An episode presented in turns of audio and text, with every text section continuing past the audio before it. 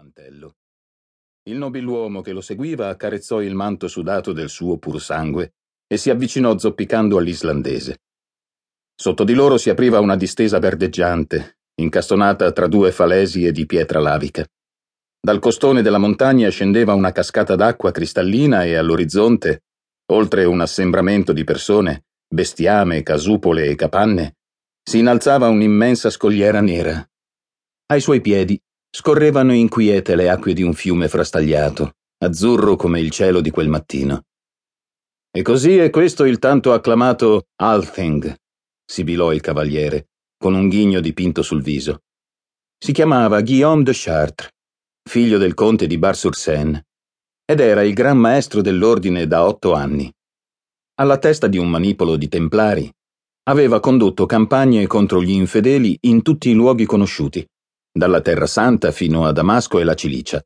E adesso si trovava lì, ai confini del mondo, per quella che quasi certamente sarebbe stata la sua impresa più importante. E dunque, in questa landa approvate le vostre leggi? si informò De Chartres, incredulo. Sotto il mantello e la sopravveste bianca indossava uno sbergo di cuoio incrociato che gli cingeva la testa, lasciando scoperto solo il viso. Sullo scudo di pioppo era incisa l'effigie dei cavalieri del Tempio di Salomone. E tutti questi uomini sono giunti fin qui solo per ascoltare le vostre parole? Snorri si limitò ad annuire, con una punta d'orgoglio.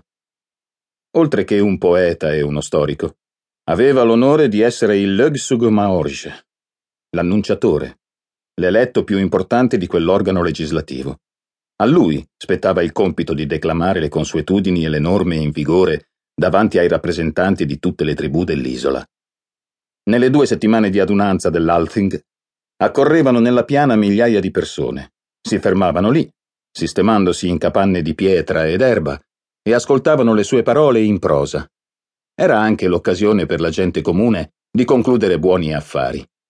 Thingvetlir si trasformava nel centro culturale del paese e si potevano incontrare mercanti, forgiatori, conciatori, musicisti e anche poeti esattamente come Snorri. Nel nostro regno le decisioni le prende Sua Altezza in persona, insistette il conte, lanciando un'occhiata all'uomo che l'aveva condotto a Thingvetlir. L'islandese non replicò. Se quel cavaliere, con il suo nutrito seguito, era giunto sull'isola, era per una ragione molto importante, vitale. Inutile spiegargli che l'Althing era un'istituzione nata 300 anni prima e che le decisioni per il popolo le prendeva il popolo stesso e non un monarca. Deschartres non avrebbe compreso, a giudicare dai suoi modi. Dobbiamo parlare con Finor Rapson, mormorò infine Snorri. È l'unico che può fornirvi ciò di cui avete bisogno. Lo incontreremo questa sera, dopo l'audizione. Il nobiluomo restò per un secondo in silenzio. Se dovevano attendere un'intera giornata, tanto valeva mettersi comodi. Si mordicchiò le labbra, riflessivo, e poi tornò oltre il crinale, verso i suoi cavalieri. Fratelli, in sella, ordinò. Scendiamo. Gli uomini rimontarono sui cavalli, che avevano portato dal continente a bordo di tre grandi velieri salpati dal porto di Brest. Si misero in marcia e giunsero sulla cima dell'altura, al di là della quale si apriva la pianura. Cominciarono la discesa seguendo ordinatamente Snorri e il loro fratello cavaliere.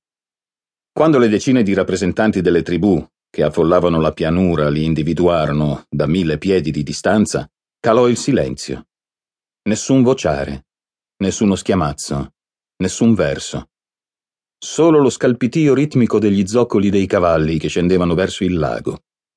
Qualcuno si fece il segno della croce, qualcun altro pregò gli antichi dei.